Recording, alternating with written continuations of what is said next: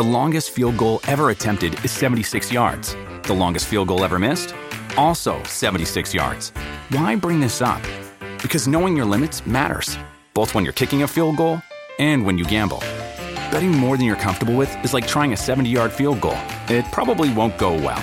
So set a limit when you gamble and stick to it. Want more helpful tips like this? Go to keepitfunohio.com for games, quizzes, and lots of ways to keep your gambling from getting out of hand.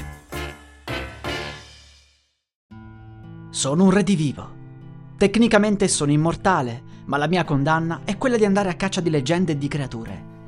Forse uno di questi mostri ha il potere di uccidermi e di donarmi la pace, ma fino ad allora sono costretto a vivere per sempre.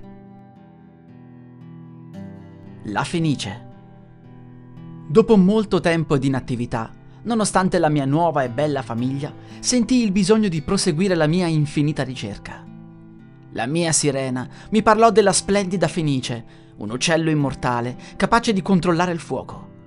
Egli può rinascere dalle ceneri dopo la propria morte, per cui pensai, abbiamo qualcosa in comune.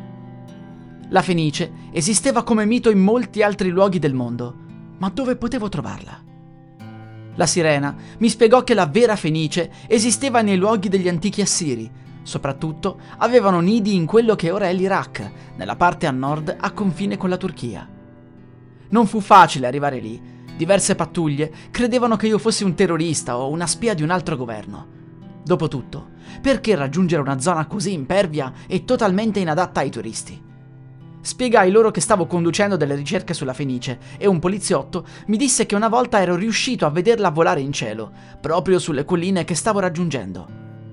Disse che sputò fuoco, inizialmente pensava fosse un drago. Raggiunsi il luogo, c'era un caldo incredibile. Tirai fuori un flauto e iniziai a suonare, come suggerito dalla sirena. Inizialmente non accadde niente, ma dopo il tramonto sentii uno strano profumo.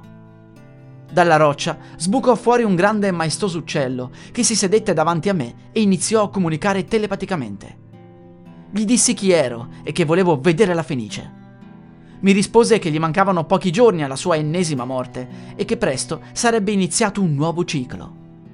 Dissi alla Fenice: Perché non vieni a vivere da me, con tutte le altre creature? Avrai tutto lo spazio che vuoi e sarai libera. La Fenice mi rispose: Solo se veramente sei chi dici di essere. Se non morirai per mano mia, allora verrò con te. Accettai e la Fenice mi fece avvicinare ancora di più al suo becco. Non mi avvertì nemmeno, sputò una fiammata che mi polverizzò il cranio. Non so per quanto tempo rimasi senza testa, ricordo solo quell'immenso dolore. Il mio cranio si stava riformando, il cervello pure, ma ancora non avevo la vista, l'udito e l'odorato. Pian piano i miei occhi si riformarono e la pelle tornò a ricomporre il mio volto. La Fenice mi disse: Incredibile, sei veramente molto simile a me, solo che io rinasco direttamente da un nuovo uovo. Se ci tieni così tanto ad avermi con te, io non ho nulla in contrario, almeno non sarò più solo. In cambio, dovrai tenermi compagnia da ora fino a quando non morirò. Non ci vorrà molto. Entro un anno accadrà. Quando morirò, diventerò un uovo. Lì potrai trasportarmi fino alla tua proprietà. Rimasi con la Fenice fino all'ultimo suo respiro. Mi insegnò molte cose nel frattempo e mi parlò della storia del luogo. La storia cela tanti di quei segreti che solo chi li ha visti ne è a conoscenza. Quando arrivò il momento, sentii un intenso profumo di cannella e mirra. Era simile al profumo che sentii la prima volta, ma molto, molto più intenso. La fenice esalò l'ultimo respiro e prese fuoco.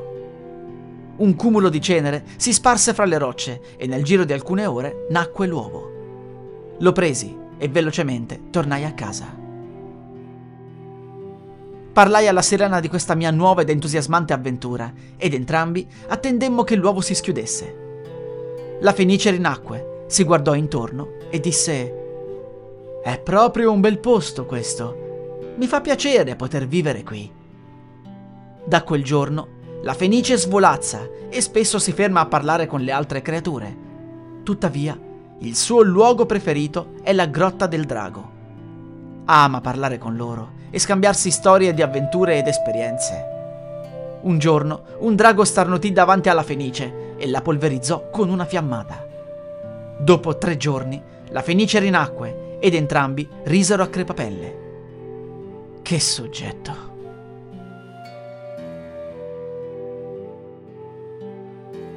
La musica utilizzata è di Zero Copyright Free Music di Emanuele Bella.